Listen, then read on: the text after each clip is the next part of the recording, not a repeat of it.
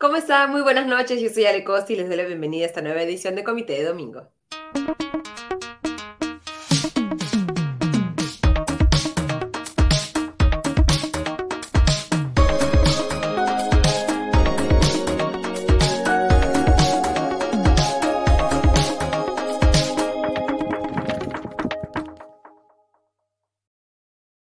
Hoy tendremos a tres invitados, en realidad dos invitados y un una visita de la casa. Conversaremos con Roberto Castro, director general de, de, Chalaca y conductor del podcast del Comité de Lectura, o hecho con el Comité de Lectura, Lectura de Juego, para hablar sobre este comienzo del Mundial, una fiesta que debería estar concentrada en el fútbol, pero que lamentablemente nos hace debatir sobre temas de derechos humanos, derechos de eh, comunidades como la LGTBQ, eh, más, etcétera qué tanto podemos esperar futbolísticamente de este mundial y qué tanto se va a deslucir por estos otros temas políticos, lo vamos a conversar con Roberto Castro. Luego conversaremos con el abogado penalista Roberto Pereira sobre la sentencia a Kenji Fujimori por el delito de tráfico de influencias. Kenji Fujimori todavía no eh, irá a prisión. ¿Por qué? Lo vamos a explicar claramente con Roberto Pereira. Y luego tenemos al invitado de la casa, Augusto Tausen Klinge, curador principal del Comité de Lectura, con quien vamos a conversar sobre los temas políticos de la semana, la cuestión de confianza 2.0 del Premier Aníbal Torres y también la inminente visita de la misión de la OEA que empezará ya mañana lunes sus reuniones. Antes de pasar a las entrevistas, le agradecemos como siempre a nuestro auspiciador Limaná. En Limaná encontrarás comida deliciosa y natural elaborada con superfoods. Ven y disfruta de un ambiente único en el corazón de San Isidro. Limaná ofrece una amplia variedad de deliciosos platos con opciones keto, paleo, veganos y vegetarianos que estamos seguros te sorprenderán. Empezamos entonces el programa dándole la bienvenida a Roberto Castro, director general de, de Chalaca y conductor del podcast Lectura de Juego. ¿Cómo estás, Roberto? Muy buenas noches y bienvenido a Comité de Domingo. Hola, Alejandra, ¿cómo estás? ¿Qué tal? Un gusto estar con ustedes. Un gusto también tenerte con nosotros. Ya empezó el Mundial, digamos, en términos de porcentajes, ¿no? Sobre el 100%, cuánto hemos estado pensando en fútbol y cuánto hemos estado pensando en esos otros temas relacionados con el, el, anfitrión del Mundial, Qatar. Bueno, a ver, es un poco difícil hacer un balance numérico sobre el tema, pero es claro que hay todo un, eh, un tema de discusión que es un problema en el cual el propio ente organizador, o sea, la FIFA, se metió al darle el mundial a un país que iba a estar sujeto a una serie de cuestionamientos. Yo creo que en realidad en estas cosas hay que siempre separar también la paja del trigo, entender que en todo eh, aspecto se cuecen habas. Qatar es un país con una serie de guerras comerciales activas, por lo cual siempre va a haber quienes quieran bombardearlo de manera natural. Eh, es un país en el que ciertamente existen muchísimas cosas cuestionables, como también las existen en muchos otros países del mundo en los que también se han jugado Copas del Mundo y en los que ha pasado un poco de todo. La historia de la humanidad en el siglo XX está acompañada por la Copa del Mundo, inclusive en sus momentos más álgidos, con Francia albergando un mundial un año antes del, estallido de la Segunda Guerra Mundial y con los nazis prácticamente eh, en las puertas de la invasión, incluso anexando eh, Austria y asimilando a los jugadores austriacos a su selección a la fuerza para jugar el Mundial del 38. Entonces, la historia del fútbol está llena de estas cosas y, eso, esto es un solo un capítulo más. Lo que tiene el caso de Qatar de particular, mirándolo desde el fútbol, es que lo que nunca tuvo, mm, digamos, pies ni cabeza es darle la sede del Mundial a un país sin tradición futbolística alguna, que jamás había participado en el torneo, que hoy ha entrado a los registros como el primer anfitrión que pierde su partido de debut en un mundial, lo cual es una barbaridad futbolística, porque el anfitrión en realidad se le suelen facilitar las cosas para poder mantener cierto interés sobre el torneo, y que además hoy ha protagonizado un, un hecho que, claro, es casi bochornoso para, para cualquier eh, aficionado del fútbol, que es ver a la afición catarí masivamente dejando el estadio casi en el medio tiempo, decepcionada de la actuación de su equipo, algo que digamos, están en libertad de hacerlo, pero se ve muy mal, ¿no? O sea, no solamente porque la gente muere por estar en, un, en una Copa del Mundo, sino porque parte de la mística del fútbol es acompañar a tu equipo en las buenas y en las malas, pase lo que pase, ¿no? Y que sería impensable en otros países de mayor tradición futbolística, digamos, o sea, pensando, digamos, en un escenario por el momento improbable, como que Perú puede ser la sede de un mundial de fútbol, nos quedaríamos a dormir en el estadio después de que ha jugado Perú, así haya perdido, ¿no? Este, nos vamos después de, de los jugadores, ¿no? O Argentina, Brasil o cualquier país europeo. Sí, y en realidad lo que pasa también es que Qatar, eh, en ese sentido, pues eh, ha acumulado una serie de, cuestionamientos por la forma, desde, la forma en que se eligió a la sede, que ya está comprobado eh, por todo, digamos, todas las fuentes de investigación habidas y por haber, inclusive con veredictos judiciales, que hubo dolo en la elección de la sede. Corrupción, eh, ¿no? Corrupción, sin duda. Y, bueno, eh, la FIFA tiene que cargar con eso. Ahora, también es verdad, hoy día hay un artículo muy recomendable sobre la indignación selectiva con Qatar del, argentino Andrés Burgo, hoy día lo leí en el diario Tiempo Argentino, es muy recomendable el artículo, eh, donde señala cómo se difunden bulos o, fake news acerca del Mundial y que la gente los repite como mantras por ejemplo, cuando se habla de la cantidad de obreros fallecidos, eh, hay una letra chiquita, digamos, la, nota de la Guardian que se viralizó sobre el tema decía en pequeño que el torneo había tenido eh, o que mejor dicho, que la cifra de seis, más de 6.500 obreros fallecidos es un acumulado de todos los obreros fallecidos en Qatar desde el 2010, que incluyen incluso a los que fallecieron por COVID. O sea, eh, digamos, se, se, ha hecho una repetición de la cifra, porque sí, sin llegar a lo que realmente significa hablábamos de la cifra, ¿no? Esta cifra viralizada de 6.500 que todo el mundo eh, recibe, eh, repite,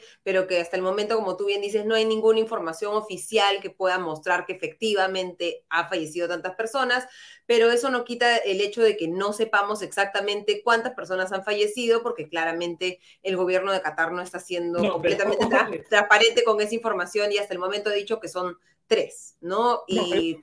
El gobierno de Qatar ha, dicho oficialmente 37 por las obras de la Copa del Mundo, que igual exceden a los 8 que hubo en Brasil, que era como un récord, ¿no? Negativo. Ahora, lo que pasa es que se ha viralizado la cifra de 6.500 acumulando a todos los obreros fallecidos en Qatar desde que Qatar fue designado sede de la Copa del Mundo en el 2010, pero repito que incluye incluso los que fallecieron por COVID y otras cosas. Entonces, por eso digo que todo se hace un poco así. El otro día se dijo ligeramente porque hubo un tuit de alguien que dijo que había un interés de sobornar a los jugadores ecuatorianos y como el tuit estaba escrito en árabe, se viralizó y después resultó que era creado en la principal página árabe de fake news. Entonces, en realidad, eh, hay mucha ligereza para hablar del tema y la verdad es que eh, hay animadversión en algunos casos justificada, en otros casos eh, seguramente que esconde algunos temas comerciales, pero yo te digo, hoy en este artículo que comentaba leía a Andrés Burgos decir algo muy cierto, que es, está bien, ¿no? O sea, hay mucho por qué indignarse con la Copa del Mundo de Qatar, pero ¿por qué no existe esa misma indignación con que Qatar sea hace muchos años sponsor del PSG o del Barcelona? ¿no? ¿Y por qué en Europa sí se acepta el dinero de Qatar para jugar eh, los principales torneos europeos y nadie dice nada si al final termina siendo lo mismo? Entonces, esa parte es, es, es aquella donde hay que Yo voy un poco contando, dando un poco de información sobre lo que tú decías. Efectivamente, ya son más o menos unos tres, más de una década, ¿no? De fuerte inversión de los países del Golfo en el, en el fútbol europeo, ¿no? Tenemos el Newcastle, que eh, el dueño es de Arabia Saudita, el Paris Saint Germain, Qatar, el Manchester City, eh, el Emiratos Árabes Unidos, el Leeds United, Bahrein, el Nottingham Forest, Kuwait, el Arsenal FC, Irán, el Aston Villa Egipto, Sheffield, el, eh, eh, United de Arabia Saudita, eh, etcétera, ¿no? También tenemos a muchos futbolistas peruanos que juegan en países que tienen también las mismas leyes como Qatar, ¿no? y efectivamente ha habido un fuerte influjo y hay mucha inversión de empresas de países como Qatar en también el, eh, en el fútbol, ¿no? Con Qatar Airways, principal eh, sponsor del Manchester City, eh, Emirates, otra aerolínea en el Arsenal, etcétera. No sé si ya pudimos resolver ahí el problema del audio, Roberto.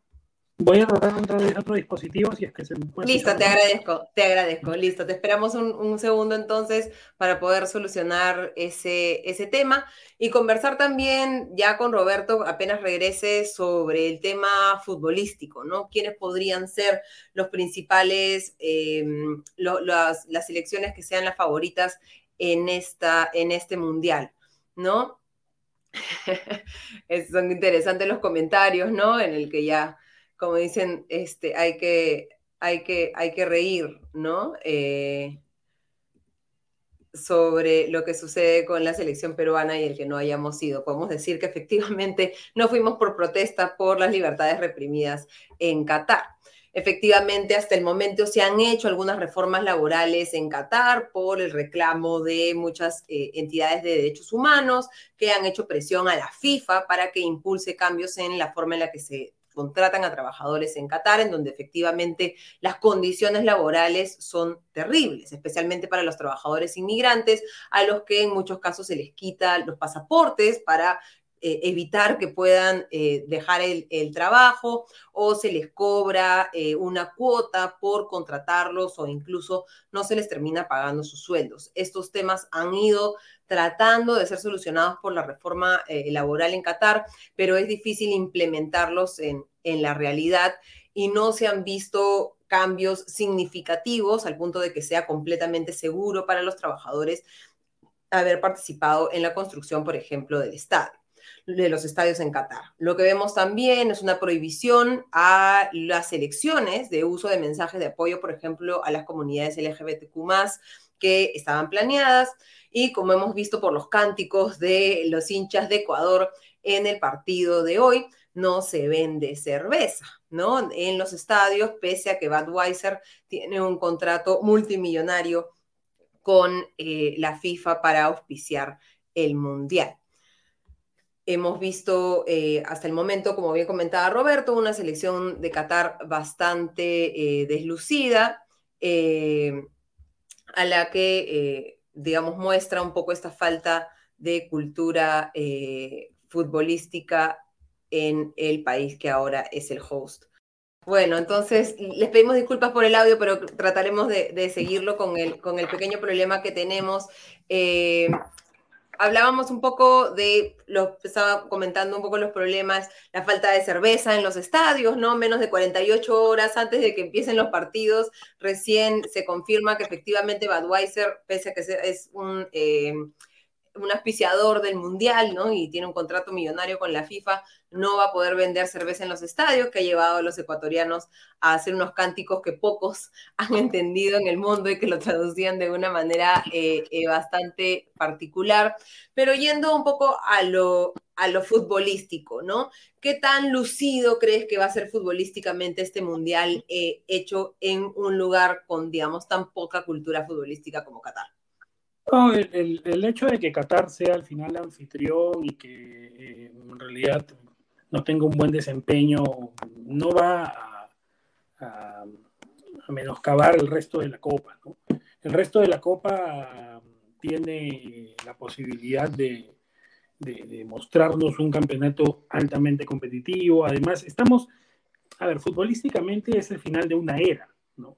La era de Lionel Messi y de Cristiano Ronaldo que ha sido una era importante para el fútbol, pero en mundiales no se ha traducido todavía en ningún gran resultado. Y en realidad, para ambos, pero en especial para Messi, que eh, es el representante de un país. Entonces, eh, entonces mira, eh, Messi es representante de un país como Argentina que tiene una identidad ganadora, que ha sido dos veces campeón del, de la Copa del Mundo, Cristiano logró ganar una euro con Portugal, que ya es bastante para Portugal. Eh, ya cada cual tiene sus preferencias, quién puede haber sido mejor a lo largo de la historia de los mundiales, a lo largo de la historia del fútbol, en realidad Messi o Cristiano, si hubo otros jugadores mejores. Lo cierto es que Messi y Argentina como industria necesitan ganar un mundial con Messi antes de su retiro para que, digamos, eh, toda la onda mesiánica pueda subsistir comercialmente unas décadas más, como ha sido con Maradona hasta el día de su fallecimiento, ¿no? Porque fue campeón del mundo con Argentina y fue un héroe nacional. Entonces, eh, para Argentina hay una urgencia por resolver el tema, porque Messi ya no va a volver a jugar un mundial muy probablemente, o quizá vaya uno más de repente, pero ya como un, jugador más de, un corte decorativo, porque los años pasan y eso... eso entonces es un mundial con un reto fortísimo para, para, para dos íconos del fútbol contemporáneo que tienen una deuda, digamos, cada uno con sus países, con sus aficiones y que han tenido relaciones también bastante eh, bipolares, por decirlo menos, con, con, sus aficiones, ¿no? Que en un momento los odian y en otros eh, momentos lo, los aman. Y, y, eso es por un lado, ¿no? Y por el otro, eh, la gran posibilidad de que por fin un equipo sudamericano después de 20 años pueda volver a ser campeón del mundo. Existía antaño esta idea de que cuando el Mundial en Europa siempre campeonaban los europeos y fuera de eh, Europa podían campeonar los sudamericanos. La verdad es que Europa en todo este siglo, a partir de la globalización del fútbol generada con la famosa ley Bosman, que hizo que a partir del año 96 eh, los jugadores eh, de los distintos países europeos no ocuparan plaza de extranjero y por tanto cualquier sudamericano con un pasaporte comunitario europeo podía jugar en Europa sin tener una plaza, ha hecho que Sudamérica exporte a sus mejores futbolistas a temprana edad a Europa, que las ligas sudamericanas se debiliten y por tanto las ligas europeas tengan a los mejores jugadores del mundo acumulados. Entonces, eso ha potenciado también a los seleccionados europeos, cuyos integrantes están desde chicos acostumbrados a competir con los mejores futbolistas del mundo, y eso ha hecho que Europa en este siglo saque una ventaja importante. El último campeón mundial eh, no europeo fue Brasil el 2002. Pero ahora llegamos a un escenario en el cual, número uno, tenemos a Brasil y Argentina llegando teóricamente en muy buen momento, Segundo, en un país que les es antipático a los europeos, ¿no? Para jugar, los europeos están muy incómodos de jugar en su eh, temporada de, invierno. el, Mundial usualmente se juega en verano. Para ellos es todo un cambio, les rompe la planificación. Eh, y en tercer lugar, también la posibilidad de, de, observar que ningún equipo europeo llegue en un momento exultante, como sí pasó en otros de los mundiales recientes.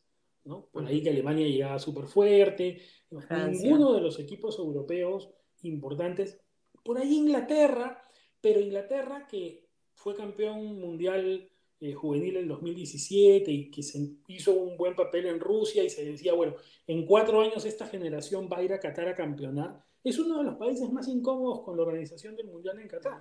Entonces, eso va a ser, o probablemente pueda generar que, que ese favoritismo, que se podía decir, bueno, y que además Inglaterra jamás es favorito, ¿no? O sea, Inglaterra viene buscando campeonar desde el año 66 y no ha vuelto a lograr, a pesar de ser la inventora del fútbol. Entonces, hay una prerrogativa para los dos. ¿Y Bélgica, por ejemplo, desde el lado europeo? Bélgica es un equipazo, pero es Bélgica. Con otra camiseta probablemente podrían hacerlo, pero los belgas, ellos mismos, eh, leí el otro día eh, la en la publicación, en la guía del Mundial de Sports Food Magazine, que es la principal publicación belga, y ellos decían, es la última posibilidad de la generación dorada, de los jueces, como ellos la llaman, que es un equipo que ha unido a un país que tiene problemas de identidad nacional, ¿no? que es un país desintegrado. Bélgica en los últimos años, vía su selección, ha logrado integrar a sus, a sus distintos, este, a sus distintas eh, eh, grupos, grupos étnicos y demás, pero la verdad es que es, eh, igual es complicado. Bélgica siempre suele trastabillar en el instante eh, decisivo. Le pasó, siendo para mí el mejor equipo del Mundial anterior, le pasó en el partido de con Francia, que es un vecino que le tiene ganada la moral futbolística a los belgas de toda la vida. Entonces, hay que ver qué puede pasar. Bélgica es un gran equipo pero, y con un gran entrenador como Roberto Martínez, pero no, no, no podríamos ponerla a priori en una línea favorito. Porque, ojo, todos nosotros, y eso hay que entenderlo, eh, escuchamos diariamente todo lo, que se habla, eh, digamos, eh, desde la industria mediática hispanohablante, tanto la argentina principalmente como la española.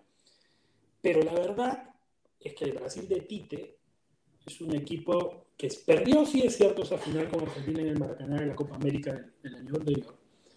Pero fuera de eso es impecable. y, y, realmente muy sólido, ¿no? Bueno, ese partido lo perdió. Ok, Argentina ganó el partido, es cierto, ya de ahí sí hemos todo un discurso, pero Brasil es un equipo que está con una cantidad de jugadores en excelente momento, mejor colocados en general que los argentinos también. Yo a priori creería que Brasil es un favorito de, mucho peso, además es Brasil. en realidad, el fútbol... Excepto cuando juega en Brasil, ¿no?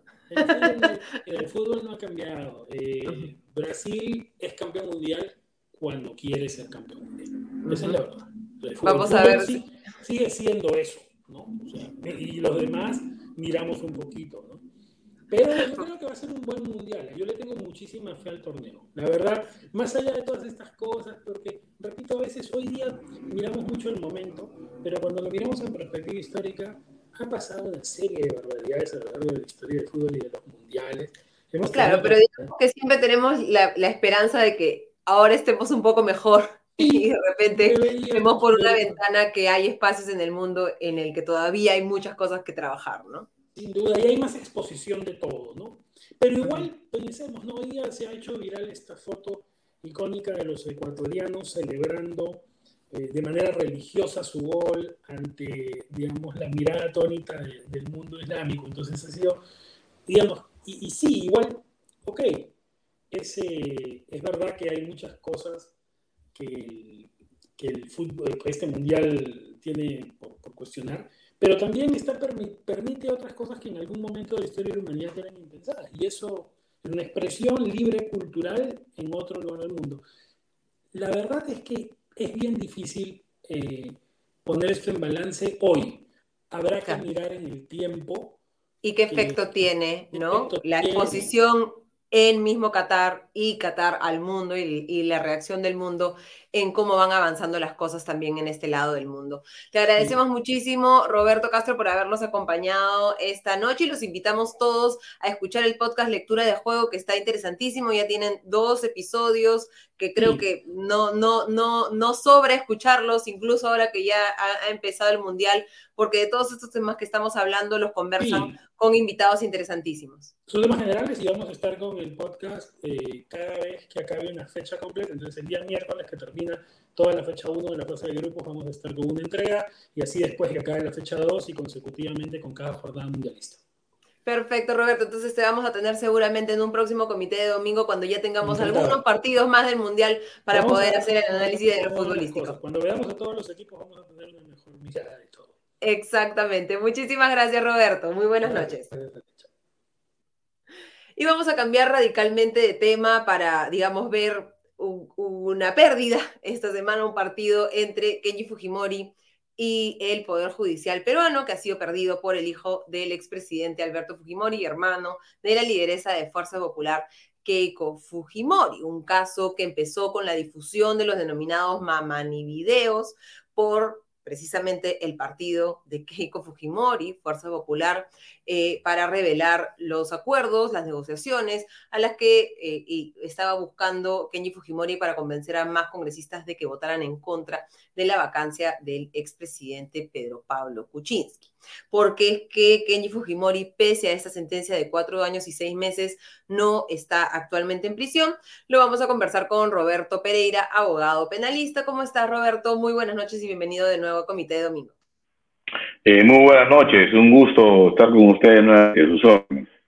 Muchísimas gracias. En, este, en esta constante clase de derecho penal, que es seguir las noticias políticas en el Perú, a la que te agradecemos que te sumes siempre como profesor Roberto, ¿qué, ¿qué, es lo que ha pasado en este caso? ¿Por qué es que Kenji Fujimori no está actualmente en prisión?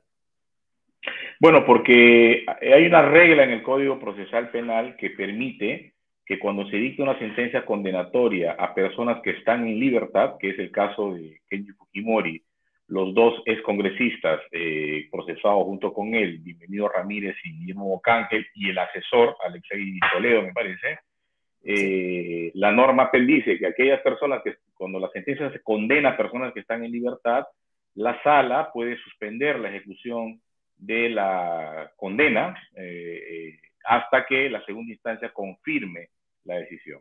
Esa es la razón por la cual se ha suspendido la ejecución de la condena en el caso de Kenji Fujimori y los otros dos congresistas que han sido condenados a una pena mayor a cuatro años. ¿no? Y, de qué depende eso? ¿Por dónde pasa esa decisión? ¿Cómo se toma? ¿De qué factores depende? Básicamente es una, es una regla eh, eh, según la cual si la persona está en libertad, ¿no? Eh, el que se limite una sentencia en primera instancia requiere su confirmación en segunda para que pierda la libertad. ¿no? Entonces, esa es la regla que está en el código y, no se aplica en todos los casos entonces. Se ha aplicado a muchos otros casos también en el, cuando ha habido condenas a personas que están en libertad. ¿no? diferente sería si Kenji Fujimori hubiera estado en prisión preventiva. Claro, ahí la cosa hubiera sido distinta porque ya está en una situación de privación de libertad, entonces no es posible eh, suspender esa privación de libertad para, para esperar una decisión de segunda instancia, ¿no? Entonces ahí claramente ya la persona está privada de su libertad y por lo tanto eh, lo que corresponde simplemente es el cumplimiento de la pena efectiva, ¿no? Aquí la defensa de Kenji Fujimori va a apelar o ya ha apelado, se va a ir a una segunda instancia. Revisando un poco los argumentos que hemos podido conocer hasta el momento de la sentencia, eh, ¿ves tú la posibilidad de que esta decisión se pueda revertir en una segunda instancia? ¿Esto de qué dependería? ¿Qué tan fuerte, digamos, son los indicios que han llevado al Poder Judicial a dictar esa sentencia por eh, eh, tráfico de influencias? Sí, bueno, en primer lugar habría que decir que es una, la, condena estuvo a cargo de la Sala Penal Especial de la Corte Suprema, que es un colegiado integrado por magistrados de mucha experiencia, ¿no? Sobre todo en el sistema anticorrupción y con una trayectoria académica bastante reconocida, como el caso del doctor Neira Flores, ¿no? Me refiero a la doctora Inés Villabonilla, que preside, el doctor Neira Flores, que es el que ha leído la sentencia, y la doctora Grossman. Eh, por lo tanto, eh, creo que es un colegiado eh, que desde mi punto de vista ha hecho un trabajo adecuado jurídicamente, ¿no? Sin embargo, siempre hay la posibilidad, ¿no es cierto?, de que, se pueda revertir una decisión judicial, para eso está la, garantía de distancia plural, y yo creo que lo fundamental en este caso va a ser determinar si efectivamente eh, en el momento que hacen la oferta o que Kenji Fujimori con los congresistas que se aprecien estos eh, videos denominados así, eh, hacen una oferta, esa oferta es una oferta vinculada a, que se resuelva a favor del congresista Mamani algún caso que se encontraba pendiente en sede administrativa ¿no? o en sede judicial, que eso es lo que dice la norma del tráfico de influencias. El tráfico de influencias debe estar eh, eh, dirigido a interceder, a invocar influencias para interceder en un funcionario jurisdiccional o administrativo que tiene a su cargo un caso. Entonces yo creo que la discusión va a, estar, va a girar en torno a eso, si es que efectivamente eh, en ese momento eh, eh, los congresistas Fujimori, Bocángel y Ramírez tenían la capacidad ¿no? para poder influir en algún funcionario, en este caso del Poder Ejecutivo, que estaba conociendo algún caso, alguna controversia vinculado o vinculado que interesara al, congresista Mamani. ¿no? Entonces es un asunto más de interpretación del contexto en el que se da, de los hechos que giran en torno a esos ofrecimientos que hubo que recordemos estaban vinculados a eh, evitar la vacancia de Pedro Pablo Kuczynski eh, a cambio de eh, una oferta que habría habido de indultar a Alberto Fujimori, cosa que efectivamente luego de que la vacancia no se produce, precisamente por la votación del grupo de los denominados Avengers, ¿no? que impiden que se produzca la vacancia, el día 25 de diciembre, Pedro Pablo Kuczynski indulta a Alberto Fujimori lo que corroboraría pues que habría habido ¿no? un interés por parte de Kenji Fujimori y este grupo de congresistas para favorecer a Pedro Pablo Kuczynski eh, evitando la vacancia, ¿no? En una situación en la que tenemos, por ejemplo, a congresistas siendo investigados por la Fiscalía por haber llegado a acuerdos supuestamente con el Ejecutivo a cambio de obras para votar de determinadas maneras o incluso no apoyar mociones de vacancia, ¿Qué límites a ese tipo de negociaciones pone una sentencia como la que ha recibido Kenji Fujimori? ¿Cómo podría cambiar ese escenario de negociaciones entre el Ejecutivo y los distintos congresistas para tratar de encontrar apoyo en otras bancadas eh, fuera de, las bancadas oficialistas? Esa es una pregunta eh, muy importante, ¿no? Que tiene que ver con lo que acabo de decir, porque no estamos hablando de cualquier funcionario público, de cualquier persona, estamos hablando de congresistas que tienen un estatuto especial garantizado eh, o establecido en la Constitución y el reglamento del Congreso, ¿no? Eh, que entre otras cosas implica gestionar, ¿no? Cuestiones de ante los distintos estamentos del Estado para poder conseguir determinados resultados. Sin embargo, hay un límite. El límite es que uno no, el congresista no puede gestionar asuntos particulares, ¿no? Asuntos que le competen, ¿no? Eh, única y exclusivamente eh, a, su esfera personal o su esfera íntima o familiar, ¿no? Es decir, las gestiones para intereses personales están excluidos del ámbito de las actuaciones congresales en, los diferentes estamentos del Estado. Lo que, lo que el congresista tiene que hacer es la gestión de intereses generales, ¿no? Eh, que puede ser de grupo, sin duda, pero que tengan un nivel de generalidad y estén desconectados pues, de intereses exclusivamente eh, personales o, familiares. Es decir, lo que se prohíbe es el favorecimiento de sí mismo o de su entorno. ¿no? pero en, en este caso, digamos, en que el éxito, entre comillas, de los congresistas, su popularidad frente a los votantes, su posibilidad de seguir ocupando cargos públicos en el futuro dependen del presupuesto que se destina a cada uno de, sus, de, de, los lugares a los que representa, sus lugares de origen, las obras que se hacen, etcétera. No podría interpretarse que si hay una negociación a cambio de, por ejemplo, hacer una obra de saneamiento o algo así al que se le invita al congresista a la inauguración, podría eso interpretarse bajo esos parámetros de, de alguna manera beneficio personal o no? Sí, yo creo que hay un límite bastante fino, ¿no? Hay un límite bastante fino porque efectivamente se pueden dar situaciones en las que uno puede decir, bueno, pero esto finalmente te va a favorecer personalmente en la medida en que vas a lograr un apoyo político, una mayor adhesión, digamos, en el supuesto de, de, que, de que te puedas reelegir, pero en este caso recordamos que los comunistas ya no se pueden reelegir, ¿no? Pero efectivamente, toda esa reflexión está alrededor de delimitar exactamente cuando estamos ante un, ante un caso legítimo de gestión de, eh, de, intereses, entre comillas, de los congresistas, o gestión mejor del interés ¿no? colectivo de los congresistas, eh, para eh, no entrar en lo ilícito. Yo creo que, como decía antes, el límite está en que si existe algún interés personal, directo, ¿no? Eh, o familiar o de algún su entorno eh, directo, amical o cercano el congresista, en ese caso sí se incurriría en esa prohibición de no gestionar intereses particulares usando la función congresal. Y si eso se hace a cambio de eh, ofrecer interceder ante un funcionario que tiene a cargo una cuestión litigiosa, controversial, que va a favorecer a un tercero, claramente ahí se podría incurrir en el delito de de tráfico de influencias. Es una discusión bastante compleja, que creo que va a marcar la pauta ¿no? para el futuro de eh, la actuación eh, congresal y establecer claramente los límites entre lo que es lícito desde el punto de vista parlamentario, político, ¿no? porque finalmente estamos hablando del ámbito político, eh, y lo que ya entra en el ámbito ilícito del derecho penal. Hay que tener mucho cuidado porque tampoco se trata de extender el ámbito penal hacia, hacia el, el, típico ámbito político, ¿no? porque si no terminamos criminalizando eh, la política, que es fundamentalmente negociación. Negociación, exactamente. Implica negociación, implica eh, concesiones recíprocas entre los eh, actores políticos y eso no puede estar pues, criminalizado sin duda. Por lo tanto, creo que este caso va a marcar una pauta importante en, el, en, en los límites que tienen o que deberían tener los parlamentarios para gestionar esos intereses. Perfecto, te agradecemos muchísimo por la claridad de tu explicación, nos queda claro un poco qué es lo que ha pasado con Kenny, qué podría pasar en esa segunda instancia y el interés de averiguar cómo va a afectar finalmente este tema, eh, la, el ejercicio de la política y el ejercicio de la negociación. Muchísimas gracias a Roberto Pereira, abogado penalista. Hasta la próxima, Roberto. Muy buenas noches. Adiós. Chao, chao. Un gusto como siempre también.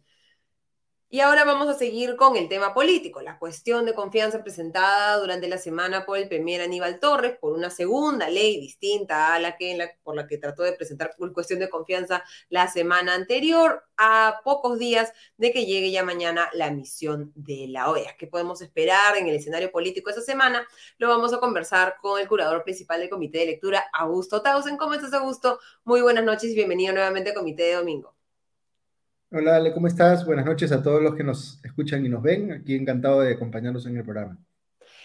A, a la noche de domingo, ¿qué escenarios se ven de esta cuestión de confianza ya presentada en un pleno por el Premier Aníbal Torres y que por lo tanto requiere una respuesta del Congreso respecto a esta cuestión de confianza?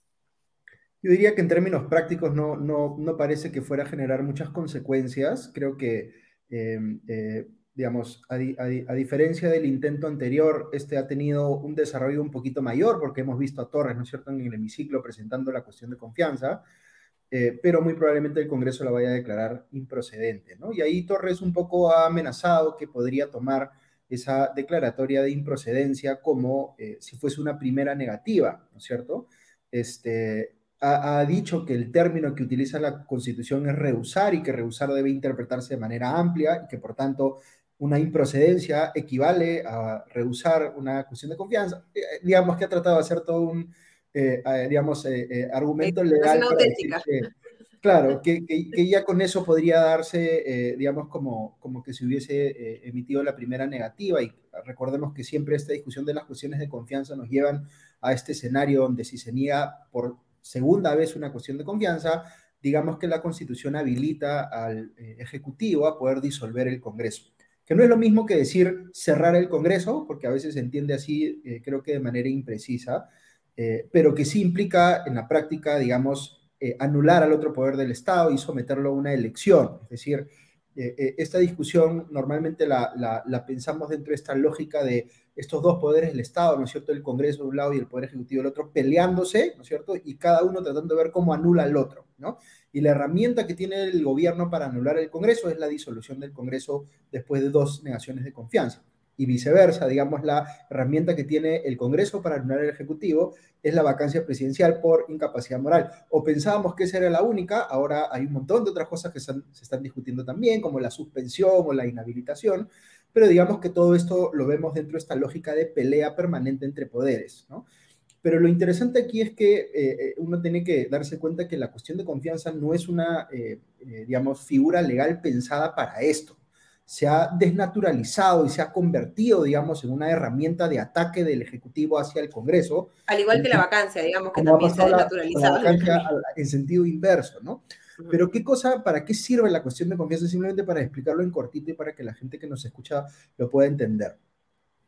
Digamos que cuando eh, tenemos elecciones en el Perú, ¿no es cierto? Tenemos elecciones para el Congreso y para el Poder Ejecutivo a la vez, ¿no es cierto? Uh -huh. eh, un escenario bueno, raz razonable, digamos, sería que uno elija un presidente y que ese presidente tenga una bancada numerosa eh, en el Congreso. De repente no mayoritaria, pero al menos que tenga la capacidad de conseguir una coalición que le permita tener el respaldo en el Congreso para hacer su programa de gobierno. Pero lo que pasa en el Perú normalmente es que tenemos un presidente de un partido, ¿no es cierto? Y luego tenemos un Congreso con una eh, conformación mayoritariamente de oposición. Entonces ahí ya se da de por sí, digamos, esta lógica de pelea porque no pertenecen al mismo partido, a la misma posición política o ideológica, sino están enfrentados Congreso y Poder Ejecutivo. ¿no? Entonces, cuando se dan estos enfrentamientos que se pueden dar en la práctica, si el, el, Ejecutivo quiere desarrollar una política que requiere, por ejemplo, aprobación de leyes y el Congreso no le quiere aprobar esas leyes, entonces el Ejecutivo ahí tiene este, esta facultad de decir, presento una cuestión de confianza porque esta ley, por ejemplo, para mí es absolutamente indispensable, ¿no es cierto? Eh, eh, piensen esto desde una perspectiva, yo le explicaba, eh, creo que ayer en la mañana en un hilo de Twitter, imaginémonos que las dos partes tienen buena fe, ¿ya? O sea, que las dos partes están pensando en el mejor interés de los ciudadanos. El Ejecutivo quiere eh, velar por ese interés de una manera y el Congreso de otra manera. Ambos tienen buenas intenciones, pero difieren en qué hacer para eh, alcanzar esas buenas intenciones. Entonces ahí se presenta una cuestión de confianza para que el Ejecutivo ponga un poquito más de fuerza detrás de su proyecto de ley y logre convencer al Congreso. El Congreso le puede decir que no, una vez, pero si le dice que no una segunda vez, ahí eh, entramos en un escenario de conflicto tal que la Constitución nuestra dice, ok, démosle la, la palabra a la ciudadanía, que el, la ciudadanía, a través de una nueva elección, diga quién tiene la razón, si el Ejecutivo o si el Congreso. ¿No es cierto? Y esa es una elección parlamentaria. Entonces, se hace esa elección y la ciudadanía puede decir, no, yo creo que el Congreso tiene la razón. Entonces, vuelve a elegir un Congreso que es mayoritariamente de oposición. Le está dando la razón a la oposición y por eso eh, mantiene o amplía el poder de la oposición en el Congreso. Pero si le quiere dar la razón al gobierno, entonces ese nuevo Congreso va a tener un oficialismo mayor, una bancada oficialista mayor. Entonces, esas son formas de resolver democráticamente, pacíficamente los conflictos que pueden haber entre poderes del Estado. Pero hoy fíjense cómo se utilizan de manera completamente diferente, ¿no es cierto? Ya no es una forma de darle solución pacífica a nuestras diferencias, sino al contrario, es una herramienta de ataque, ¿no? Mediante la cual el Ejecutivo amenaza o ataca al Congreso. Eh, y conversamos hace un ratito también de las herramientas que hay en sentido inverso. Entonces, eh, eh, lo que está pasando es que estas herramientas legales que están pensadas en que los actores políticos se comporten de manera razonable, de buena fe, cuando tenemos actores políticos como los que tenemos en el Perú, que no se portan de buena fe, que no están pensando en los intereses de la ciudadanía, utilizan estas herramientas mal y eso es lo que nos genera pues esta crisis política perpetua que tenemos en el país, ¿no? Y bueno, en ese escenario en el que hipotético, ¿no? Soñado, en el que los actores políticos actúan de buena fe, podríamos, digamos, tener una interpretación distinta de la cuestión de confianza, pero claramente aquí se utiliza como está poniendo los cañones y, cargándolos, ¿no? ¿Qué tanta pólvora tiene el, cañón de Aníbal Torres en este momento con esta cuestión de confianza? ¿Qué crees tú? ¿Cuál crees tú que va a ser la estrategia un poco del Congreso? ¿Y qué ganan y qué pierden cada uno? ¿no? Porque claramente hay un objetivo político detrás de la presentación de esta cuestión de confianza, confrontar más el Congreso. ¿Crees tú que es una estrategia buena independientemente de si consideramos que el gobierno es bueno o no, pero una estrategia, digamos, inteligente para el Ejecutivo en este momento? A ver, varias cosas que comentar ahí. Eh, primero, el Congreso ha tomado ciertas previsiones porque se estaba preparando para este escenario y por eso se aprobó justamente esta norma, esta ley vinculada eh, o que regula la cuestión de confianza, que fue la que motivó la primera cuestión de confianza, ¿no es cierto? La 31355. Claro, y esa norma lo que trataba de hacer justamente era limitar eh, digamos, eh, eh, la forma o los escenarios en los cuales el Poder Ejecutivo podía hacer cuestión de confianza. Entonces, una de las cosas que decía era, no puedes hacer, no puedes hacer cuestión de confianza en temas que no sea de, de, competencia del Ejecutivo, ¿no? sino que sean de competencia, digamos, del Congreso. Y eso es, eso es algo razonable, digamos, ¿no? Este, entonces, yo, yo, esa, esa, primera cuestión de confianza se cae además porque ya, ya había una sentencia del Tribunal Constitucional que decía que esa ley que estaba cuestionando, digamos, el proyecto de ley por el cual se había hecho cuestión de confianza. Disculpen que todo esto es un trabalenguas bien complicado, ¿no? Pero digamos que había, para ponerlo en sencillo, había una sentencia del Tribunal Constitucional que le decía al, Ejecutivo, ya no hay qué más discutir acá. El Congreso, el Tribunal Constitucional ya dijo que esto por lo cual te estás peleando no tienes la razón. Entonces, déjalo ahí, ¿no? Y que por lo tanto la cuestión de confianza no se puede presentar, solo se puede presentar para temas relacionados con la política, de gobierno del Ejecutivo, no se puede presentar para reformas constitucionales ni para temas que sean funciones excluyentes y exclusivas del Congreso o de algún otro organismo constitucional. Exacto. Entonces, entonces imaginemos, nuevamente hablamos en términos hipotéticos, ¿no? Imaginemos que el gobierno tiene una preocupación genuina, así intensa por arreglar un problema, digamos la seguridad ciudadana, o la política agraria o lo que fuera y va al Congreso y dice, quiero implementar esta reforma sectorial en este sector que está, digamos, dentro de las responsabilidades de esta cartera ministerial. o, por ejemplo, el Pulso Perú, ¿no? El plan del Ministerio de Economía y Finanzas para reactivar la economía. Ahí estamos hablando de algo que entra dentro de las competencias del Ejecutivo, que tiene que ver con la política de gobierno. Entonces, si tú, digamos, si el gobierno quisiera hacer cuestión de confianza sobre algo como eso, sería razonable, ¿no? o sea, sería razonable, eh, tendría derecho a hacerlo, habría que ver qué es lo que propone y ahí se generaría una discusión política, pero digamos que ese sería el escenario donde uno podría pensar que se hace una cuestión de confianza. Pero esta segunda cuestión de confianza la quiere hacer el Poder Ejecutivo sobre una ley que tiene que ver con el derecho a referéndum. Eso no tiene que ver con las políticas de gobierno eh, ordinarias del Poder Ejecutivo. Lo que pasa es que eh, ya desde el momento en que la cuestión de confianza se convirtió en un eh, arma de ataque del Ejecutivo hacia el Congreso, lo que empezaron a hacer los poderes ejecutivos, y no solamente este de Castillo, sino los anteriores también, es decir, nosotros entramos al gobierno y tenemos una política de gobierno que es la lucha contra la corrupción o que es la defensa de la democracia. Y esas políticas, entendidas de manera tan amplia, admiten cualquier cosa. Entonces, lo que están tratando de hacer ahí es que Cualquier cosa puede ser eh, razón suficiente para hacer una cuestión de confianza, pero no parece tener sentido, no es una eh, responsabilidad inmediata, directa del Poder Ejecutivo hacer cuestión de confianza sobre una norma vinculada a referéndum. Lo que está tratando de hacer ejecutivo, el Ejecutivo acá políticamente es volver a levantarle la eh, visibilidad, digamos, a este tema de la convocatoria de Asamblea Constituyente, que siente pues como, como, como un argumento político para poder eh, volver, digamos, a, inflamar a su base quizá, ¿no? Entonces, lo que está detrás de aquí es más una estrategia política que, que digamos, este, propiamente eh, basada en buenas intenciones de gobernar y hacer cosas en favor de los intereses de la ciudadanía. ¿no? ¿Y tú cuál crees, digamos, las opciones del Congreso son eh, declarar inaplicable, ¿no? Como la primera cuestión de confianza, la de la ley 31355, este pedido de cuestión de confianza, debatirlo y o sea, aprobar, digamos, el proyecto de ley del Ejecutivo y por lo tanto derogar la ley que regula el referéndum, o rechazar el proyecto de legislativo y rehusar la cuestión de confianza, como lo señala la, la Constitución.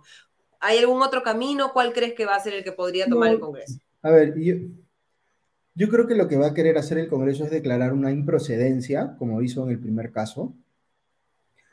Eh, la, otra alternativa que más o menos lleva lo mismo, solo que demora más, es eh, aceptar, digamos, la presentación de la cuestión de confianza, tramitarla, darle, digamos, o sea, mostrar que tienen interés en ver el proyecto de ley que el Ejecutivo ha presentado, pero finalmente traspasar por comisiones, rechazarlo, mandarlo al archivo en última instancia. Eh, eso significa que recién en ese momento el, Ejecutivo podría tratar de sustentar que ahí le han negado la confianza, porque ya se archivó el proyecto de ley por el que hizo cuestión de confianza. Entonces eso como que patearía el tema hacia adelante, eh, pensaría yo. ¿no? Este, yo, yo no creo, digamos, y claro, cuando uno hace estos comentarios siempre se arriesga a meter la pata y que termine pasando lo opuesto a lo que uno cree, ¿no? Pero veo difícil, digamos, que, que, que que Torres quiera escalar esto al punto de asumir la negación fáctica, digamos, ¿no? Este, no, no, no, lo veo tanto por ahí, creo que más ha, más ha sido una amenaza, pero no, no algo que pueda cumplir o que quiera cumplir en la práctica. Ahora, por otro lado, desde la óptica del Congreso, em, claro, el Congreso no quiere eh, eh, quemar su primera bala de plata, ¿no es cierto? No quiere negar la primera confianza porque no quiere acercarse al escenario de disolución del Congreso, porque los congresistas en su mayoría, no voy a decir todos, están muy cómodos ahí con sus sueldos y con las joyerías que tienen del Estado y no se quieren ir a sus casas. ¿no? Eh, pero eh, yo creo que uno podría argumentar que este gabinete actual, liderado por eh, Aníbal Torres, es un gabinete que increíblemente ha durado bastante más de lo que ameritaría por la cantidad de exabruptos y cuestionamientos, digamos, que pesan sobre el gabinete en general y sobre Aníbal Torres en particular. Entonces, em, quizá yo sería un poquito más avesado en pensar que el Congreso tendría que asumir un poquito más de responsabilidad y entender que sí tiene que hacerle control político al gabinete de Aníbal Torres. Y yo he asumido posiciones públicamente en ese sentido, he dicho en mi podcast varias veces que Torres debe ser censurado como primer ministro, ¿no? Este, Pero no creo que el Congreso finalmente vaya a ir por ese camino. Claro, porque recordemos que si se rechaza, ¿no? En una votación la cuestión de confianza, hay crisis total del gabinete y Aníbal Torres tendría que irse a su casa. Y vamos a ver si el Congreso considera que quemar esa bala de plata vale la pena para eh, eh, sacar a Aníbal Torres de la PCM. Quería trasladarte algunas preguntas de eh, quienes nos siguen. Pregunta, ¿y por qué no hacen la cuestión de confianza si hay algunas reformas válidas o es que los dos no se quieren ir? los dos no se quieren ir. Lo, más característico, sí, lo más característico ahorita de la política peruana es que tenemos, y esto lo, lo han dicho varios politólogos, no me lo estoy atribuyendo yo ni mucho menos, ¿no? pero tenemos un, como un, un equilibrio precario donde estos dos poderes del Estado hacen como que se pelean y de vez en cuando suben ¿no? este, eh, la intensidad del conflicto, pero en el fondo están bien cómodos coexistiendo uno con el otro. ¿no? Entonces, los congresistas eh, en su mayoría no se quieren ir, sean los que son de bancadas cercanas, aliadas del gobierno, o los de otras bancadas que igual están cómodos ahí y dicen ser de oposición, pero en verdad es, es pura simulación, ¿no es cierto? Y claramente el gobierno tampoco se quiere ir, porque en el momento que se vaya, este, el presidente Castillo, se abre un escenario bastante complicado para él en términos de su responsabilidad penal y ya las acciones inmediatas que se pueden tomar sobre él, donde ya no hay duda, digamos, de que eh, terminado su gobierno eh, ya lo pueden procesar y encarcelar y demás, ¿no? Entonces, eh, por eso me parece que ninguno de los dos se quiere ir y esa es la gran tragedia, digamos, de la situación política actual en el Perú, que es que los ciudadanos estamos como rehenes, yo diría, ¿no? O sea, tenemos dos poderes del Estado que son completamente ineficientes, este, defectuosos, eh, orientados a intereses contrarios a los de la ciudadanía, ¿no? Que persiguen sus propios eh, intereses personales, su provecho económico, este, estatus, poder, etcétera.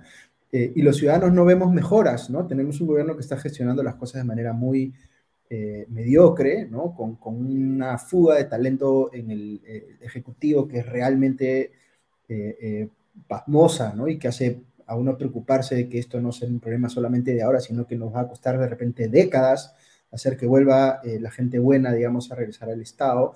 Y un Congreso que también es una desgracia. Yo creo que eso, eh, eh, digamos, este, hay, que reconocerlo en igual medida. Congresistas que no están haciendo tampoco nada relevante, que están jugando también esta...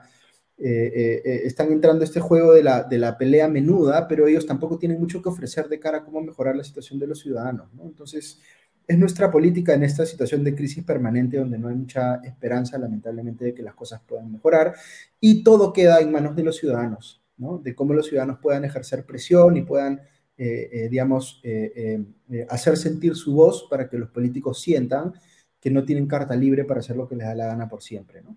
No, claro, y el costo que tú decías de, de, décadas es el costo de las cosas que no se están resolviendo en este momento y los problemas a los que no se le está prestando atención, todos los, digamos, los retrasos en educación generados por la pandemia, eh, la falta de inversión en, salud, eh, temas de hambre, ¿no? Eh, más de un 40% de los peruanos señala que en los últimos tres meses ha tenido que dejar de comer porque no alcanzaba la plata para comprar recursos, para comprar alimentos el hecho de que todavía no vemos una política coherente para afrontar una posible escasez de alimentos eh, eh, que, se va a dar en el, en el futuro, por, porque claramente esta eh, campaña agrícola no va a ser lo que debería ser para evitar un incremento de los precios. Y mientras tanto vemos, como tú dices, a nosotros como rehenes en el medio. Y en este escenario llega la misión de la OEA, buscada por el presidente Pedro Castillo, eh, y, llega a, eh, empieza ya las reuniones mañana, todavía no tenemos una, una agenda, se publicó una, pero la OEA ha señalado que era un documento falso. Eh, y lo que tenemos es una delegación formada por Santiago Cafiero, ministro de Relaciones Exteriores, Comercio Internacional y Culto de Argentina, Eman Cortenay, ministro de Relaciones Exteriores, Comercio Internacional e Inmigración de Belice, Arnoldo André, ministro de Relaciones Exteriores de Costa Rica, Juan Carlos Holguín, ministro de Relaciones Exteriores y Movilidad Humana del Ecuador, María Adolfo Búcaro, ministro de Relaciones Exteriores de Guatemala, Julio César Arriola, ministro de Relaciones Exteriores de Paraguay, Laura Gil, viceministra de Asuntos Multilaterales de Colombia, y Eladio Loizaga, exministro de Relaciones Exteriores de Paraguay, representante de la Secretaría General de la OEA y vocero del grupo. ¿Qué podemos esperar de esta visita de la OEA? ¿Consideras tú que va a ser relevante? Eh, ¿Que se, vamos a tener algún informe eh, que pueda aclarar un poco el panorama o contribuir a resolver estos problemas de los que hemos estado conversando en la política peruana? ¿O va a ser, digamos, una visita protocolar? Yo, o sea, no, yo no espero mucho, por no decir nada, de esta misión en términos de ayudarnos a solucionar los problemas de fondo que tenemos en el Perú, eso no, eso no va a pasar.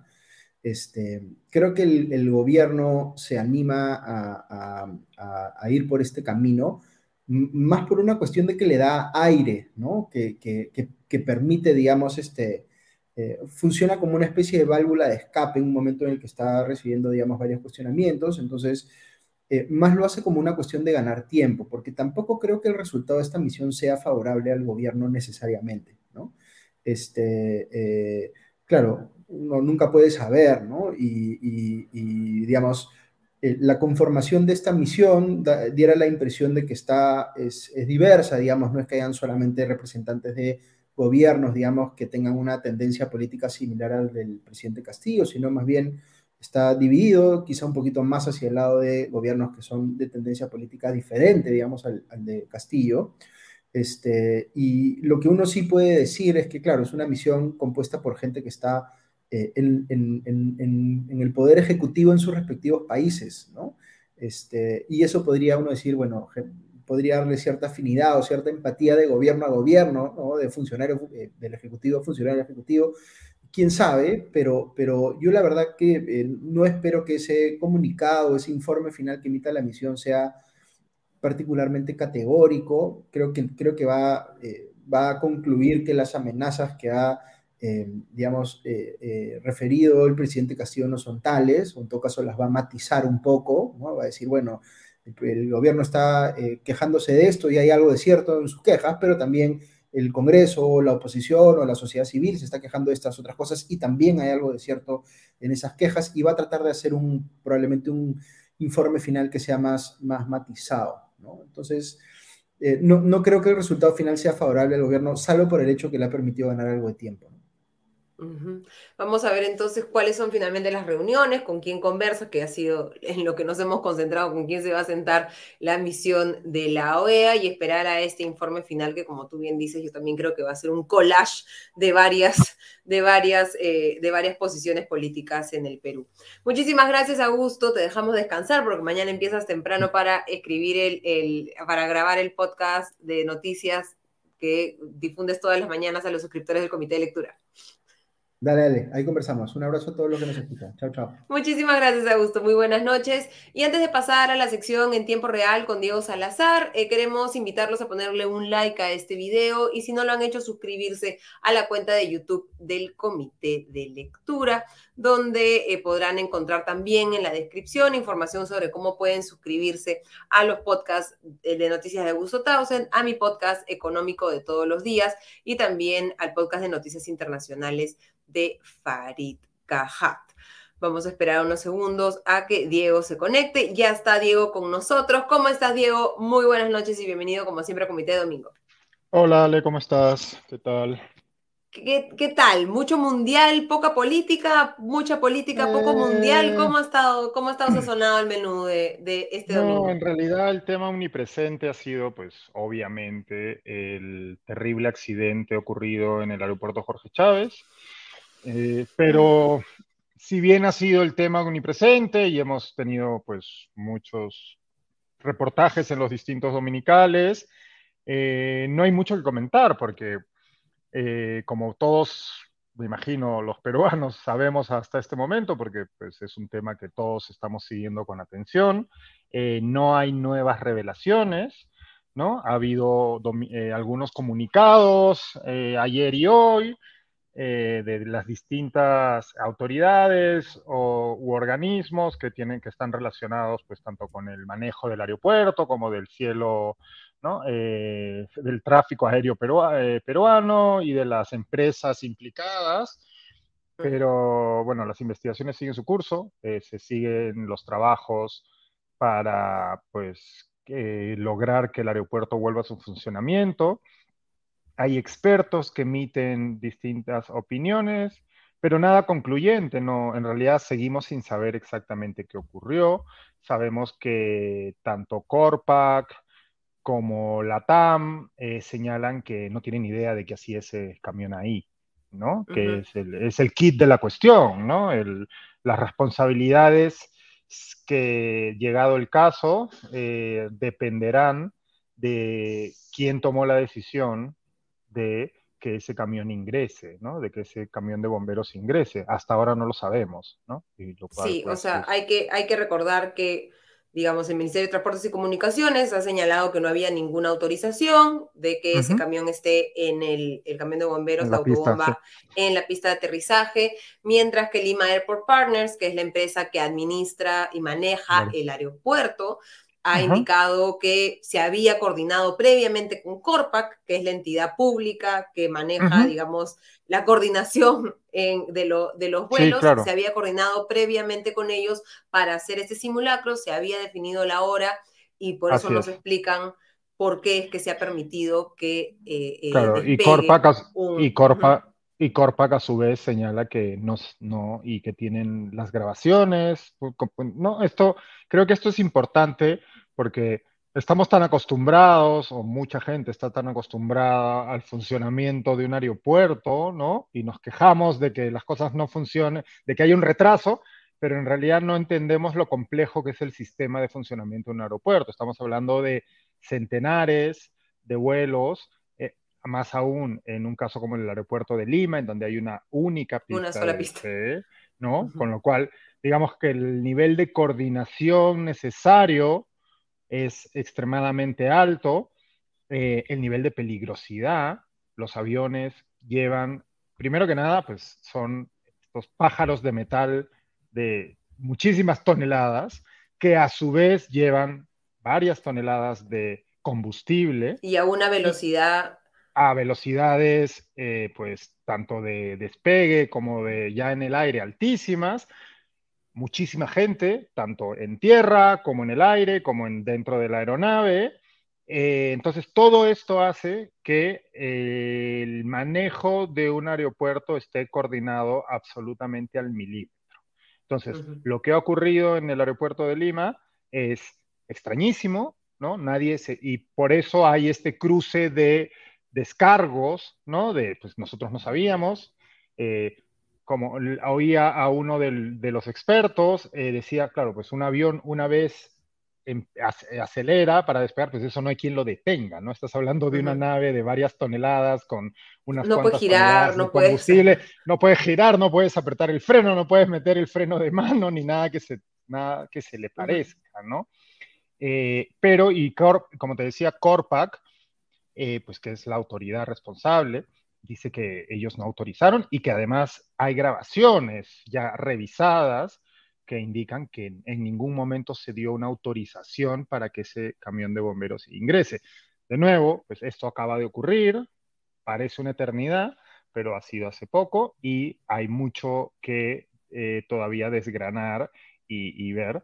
Eh, sigue siendo un misterio, que es lo que, es lo que ha causado pues, la trágica muerte de, de estos dos hombres, de estos dos bomberos, ¿no? Y que pues, eh, y que hace que el aeropuerto siga cerrado y, la consecuente cancelación de vuelos tanto de salida como de llegada. Ese ha sido el tema dominante. Ha habido pues distintos análisis, pero de nuevo, eh, creo que pues con este resumen más o menos, eh, lamento no tener mucho más que informar al respecto porque no hay más que informar ahorita mismo, ¿no? Hay los comunicados. Sí, y hay una investigación del Ministerio Público que finalmente es el que va a determinar si es que aquí ha habido algún tipo de, dolo o de, y a diferencia y ¿no? Y a diferencia, porque esto me hacía recordar en cierta medida, ¿no? Con todas las, saltando eh, todas las diferencias del caso, el accidente en el mar de, eh, de Repsol. A diferencia de lo que ocurre en un caso como el de Repsol, aquí hay un track record de todo. Hay paper trail de absolutamente todo. O sea, todo lo que ocurre en un aeropuerto, en, un, en las aeronaves, en tierra, en la torre de control, todo queda registrado. Entonces, esta investigación, con casi toda seguridad, cuando concluya, eh, definirá y aclarará qué es lo que ha ocurrido y los responsables de haberlos eh, pues tendrán que asumir las consecuencias, porque bueno, hay la muerte de dos personas y cuantiosísimos daños este, materiales, ¿no? Sí, para, y, para distintas partes. Exacto, y un daño también para el turismo peruano en general. Sí, porque por eso estoy contando eso dentro del año. Exacto, ha, dado la vuelta al mundo y muchísimas personas que podrían estar pensando viajar a, Perú en el los futuro. los, los, aeropuertos eh, son sometidos a constantes revisiones, hay distintas eh, regulaciones que tienen que cumplir y distintos eh, ratings que tienen, a los que tienen que acceder para que nuevas aerolíneas vuelen a un país, para que puedan ampliar los, eh, las líneas de las líneas de ¿no? los destinos a los que puede de los que puede llegar un avión a los que puede llegar. O sea los aeropuertos están extremadamente reglamentados y debe ser así. Entonces claro esto no solo tiene por supuesto ya es suficiente desastre y catástrofe y tragedia la muerte de, estos dos bomberos pero esto además tiene muchísimas consecuencias no porque los aeropuertos pues tienen o sea, son eh, para un país como el Perú, bueno, solo tenemos un aeropuerto de esa capacidad, ¿no? Es la principal entrada del turismo al país. Y además esto, los aeropuertos están constantemente sometidos a revisión, ratings, etcétera, que, que, se degrade un aeropuerto, que por ejemplo la aviación norteamericana decida que el aeropuerto de Perú o de cualquier sitio no, sea lo suficientemente seguro, eso tiene un efecto este, cascada y habrá otras líneas aéreas que decidirán no volar, etcétera, etcétera. Entonces aquí hay mucho todavía, vamos a ver mucho en las próximas semanas y meses al respecto y eso sí, no va a pasar como lo que ocurrió con Repsol, que pues parece que ya nadie se acuerda, ¿no? En el gobierno el primero. Ojalá. Eh, eh, aquí hay, o sea, la investigación tiene que concluir y hay suficiente material para aclarar lo, ocurrido. El otro caso que ha centrado la atención de los dominicales ha sido este espantoso asesinato de una ciudadana mexicana, Blanca Arellano, Terrible. Eh, que llevaba en nuestro país unos tres meses. Eh, llegó al Perú a conocer a una persona con la que había mantenido eh, comunicación en una plataforma de videojuegos, ¿no? que es, una, forma perfectamente normal en la que mucha gente establece contactos y relaciones hoy en día. esta chica o esta mujer estuvo tres meses viviendo o compartiendo su vida con esta persona, un ciudadano peruano. Eh, y el día 7 de noviembre, hago el resumen para, la gente que no tenga, no haya estado siguiendo el caso, y el 7 de noviembre su familia alertó de que habían perdido contacto en redes sociales con ella. Luego de tres meses de haberse, eh, bueno, mudado de manera informal al Perú, ¿no? Eh, días después, eh, la policía de Huacho encuentra una cabeza cercenada en las playas, en una playa, y al día siguiente encuentran otras, este, otras partes de un cuerpo, en ese momento todavía sin identificar. Una de estas partes del cuerpo era una mano y en esa mano había un anillo que se determinó que pertenecía a ella y esa fue la, el hilo que permitió poder eh, eh, tirar, de, y tirar e identificar el, cadáver, ¿no? Eh, este ciudadano peruano ha sido, pues, es considerado el principal sospechoso por la policía. fue, se emitió una orden de arresto el día 10, esta semana, el 16 de noviembre, el tipo estuvo no habido por un día o día y medio, me parece. el 17 fue, o el 17 18 fue apresado y ha estado eh, recluido en las últimas, los últimos días, eh, pues, dando su testimonio. Eh, hoy Panorama ha conseguido unas declaraciones. pues el principal sospechoso niega cualquier involucramiento con el caso. Sin embargo, eh, sin embargo, eh, la policía ha revelado que ha habido que al allanar la casa en Huacho, eh, habían encontrado pues una serie de prendas de vestir de mujer, una bandera mexicana, algunos cabellos de mujer y rastros de sangre. Todo esto, por supuesto, está siendo investigado, todavía no hay, eh, no hay conclusiones. Eh, y eh, se hicieron pruebas de luminol, que es este reactivo que se utiliza en escenas que potencialmente de crimen, para ver los rastros de sangre que no son visibles a simple vista. Eh, y pues a la luz del luminol, valga la redundancia, se encontraron rastros de sangre en distintos ambientes de la vivienda. ¿no? Todo esto pues está siendo eh, investigado por la policía.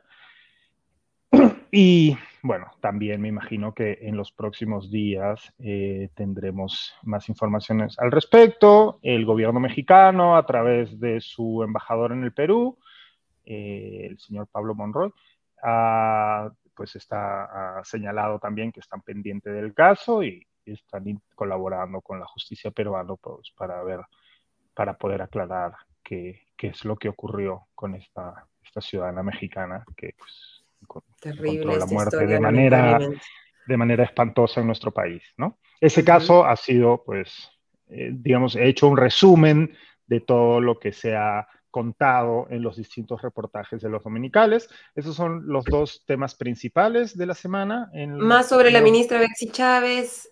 Sí, la, sobre la ministra Betsy Chávez, déjame, que lo, déjame seguir porque eh, hay, un par de, hay un par de cosas antes, no te preocupes. Eh, Panorama traía un reportaje muy interesante un personaje que quizás al gran público no le suene, pero, déjame que lo encuentro aquí, eh, que se llama Loli Wider Herrera Lavado. Este señor es en la actualidad secretario general del Ministerio de Salud, del MINSA. Antes ocupó ese mismo puesto, la, eh, fue secretario general en el Ministerio de Energía y Minas. Es un hombre muy cercano a Vladimir Cerrón, tanto así que llegó a ser gerente general del de eh, gobierno regional de Junín. Bueno. Eh, Su mano derecha, digamos, en el gobierno sí, regional. Sí, un tipo bastante cercano. Bueno, pues este hombre tiene una denuncia penal por negociación incompatible y colusión agravada. Está denunciado, ¿no? nos encontramos una vez más con, eh, pues, personas en, que acceden a puestos de relevancia, pagados con eh, dinero del erario público y con eh, pues este, prontuarios poco, poco santos y en este caso, bueno, es una investigación en curso, pero digamos que uno esperaría, aunque a estas alturas ya no, pero en un principio uno esperaría que un gobierno fuera más cauteloso a la hora de elegir a personas a las que se le entregan cargos de confianza de estas características. Lastimosamente, pues sabemos que no es el caso y no es el primer... Eh, ni será el último tampoco. Ni será el último seguramente. Eh, otro caso bien interesante que sacó Panorama, como saben, hay una, bueno, la investigación y denuncia eh, por la que se pide 36 meses de prisión preventiva contra el secretario general de Perú Libre, contra Vladimir Cerrón. Bueno, eh, como parte de la investigación de la Fiscalía, hay una, hay una denuncia eh, de que se, hubiera, se habrían usado aportantes fantasmas, ¿no? Para eh, personas cuyo nombre se utiliza sin su conocimiento para lavar dinero que ingresa a la campaña electoral sin que dinero que pues, no se, desconoce el origen, ¿no? En Panorama conversaron con varias de estas personas en Junín eh, y como recordamos ya en el caso de Fuerza Popular, que sigue su curso también, pues muchas de estas personas, o bueno, todas con las que comenzaron, pues dice, yo no tengo 3.500 dólares, ¿de dónde puede haber, no? Eh, y que están esperando también que la justicia aclare, porque por supuesto eso también les puede generar un problema a ellos, ¿no? Pero no una, ni dos, ni tres, son varias personas en Panorama y, eh, conversaron con varios de ellos y pues la respuesta es la misma en todos los casos y es donde, o sea, yo no tengo ese dinero, no, nunca firmé nada, nunca he aportado al Perú Libre, etcétera, etcétera, ¿no? Eh, bueno, esto abunda más en pues, las múltiples sospechas que existen en contra del secretario general de Perú Libre, eh, Vladimir Cerrón, quien pues tendrá que eh, enfrentar un juicio prontamente. otro caso interesante, este es en punto final, déjame que encuentre esto. el asesorísimo eh, Henry Chimabukuro, eh, pues como todos sabemos es asesor, no se sabe bien de qué, el, el gobierno dice que es asesor de inteligencia, ¿no? Del gobierno de, eh, del presidente Castillo, del despacho presidencial. Sin embargo, un informe de Contraloría revelado por Punto Final ha señalado que existen no una, sino varias, varias irregularidades en la contratación, que ni siquiera es contratación de este, de este señor, ¿no? Te voy a dar un, par de, ejemplos que están eh, contenidos en ese informe. Bueno, según los expertos, el, el vínculo laboral entre Henrich Magokuro y el despacho del presidente incumple, entre otros, la ley Servir, que como sabemos es esta ley que pues determina, determina los requisitos para que una persona ocupe un cargo de confianza en distintas instancias del Estado. Bueno, pues este, el vínculo laboral existente entre el señor Chimabukuro y esto incumple esa ley directamente, según los expertos. ¿Por qué incumple esta ley? Bueno, eh, cuando Contraloría empieza su investigación, ya hace varios meses, eh, pues empieza a pedir a Palacio de Gobierno la documentación que acredite eh, cómo es que este señor ha llegado a ser asesor del presidente, ¿no? Recordemos que, eh, contrario a lo que mucha gente puede pensar, el presidente no puede hacer lo que le da la gana. El presidente tiene que, o sea, hay reglas establecidas, procedimientos, y procedimientos que se tienen que cumplir cuando un presidente quiere contratar un secretario general del despacho, un asesor militar, un asesor de inteligencia, etcétera, etcétera, etcétera. ¿no? Esto, esto está establecido, incluso en nuestro país, ojo, pero bueno, mucha gente no lo sabe. Y, principalmente el presidente. Y principalmente en el presidente. Bueno, entonces, Contraloría eh, ¿no? Eh, entiende que hay una serie de indicios de irregularidad, entonces empieza a exigir la documentación a, eh, a Palacio de Gobierno. Primero, pide, pues, dónde está el, oficio, el informe, el documento que acredite el establecimiento del vínculo. Palacio hace llegar un, un, eh, un oficio con membretado que básicamente dice que Henrich Maukuro es colaborador. Punto. No hay sellos oficiales, no hay firmas, no hay contrato. Poco más una servilleta. Básicamente, el contrato de Messi con el Barça el contrato de Messi, de Lionel Messi con el Barça, ¿no? Famoso, que lo firmó en un, el representante del Barcelona en una servilleta. Bueno, así lo ficharon al señor Chimabukuro. Eh, eso para empezar. Cuando Contraloría solicita a la Oficina de Recursos Humanos de Palacio de Gobierno, que también, por quienes no lo sepan, en Palacio de Gobierno hay una oficina de recursos humanos, ¿no? que es la encargada de eh, manejar el, el, eh, personal, el personal que labora en Palacio de Gobierno, que no, es pocas, que no son pocas personas. Eh, bueno, en Recursos Humanos le dijeron a la Contraloría que no, no tienen ninguna información sobre el señor Shimabukuro. Un fantasma. Exacto. Y esta ya, con esta te vas a caer de espaldas. En abril, mientras ocurría esta investigación, eh, Palacio de Gobierno emitió, imprimió un photocheck para el señor Shimabukuro que señalaba que laboraba para la Casa Militar. Como todos sabemos, la Casa Militar es el, ente de las Fuerzas Armadas responsable de la seguridad de Palacio de Gobierno. Bueno, eh, el señor Beder Camacho se, presupone, se presupone, no se sabe con certeza, hizo que se imprimiera un photocheck a nombre del señor Shimabukuro que decía que, bueno, pues le daba ingreso, ¿no? Acceso a Palacio y decía que trabajaba en la Casa Militar. Cuando Contraloría, como debe hacerse, contacta a Casa Militar para preguntar al respecto, le dicen que no saben de qué están hablando, que el señor Shimabukuro no trabaja para la Casa Militar. Ese es el principal asesor del presidente Pedro Castillo. Y así es como se manejan los recursos humanos en Palacio de Gobierno. ¿Qué podemos esperar en otras entidades del Estado? Es de la pregunta. Bueno, eh, me preguntabas por Betsy Chávez. Sí, hablando de recursos humanos. Hablando de recursos humanos. esto apareció en Cuarto Poder.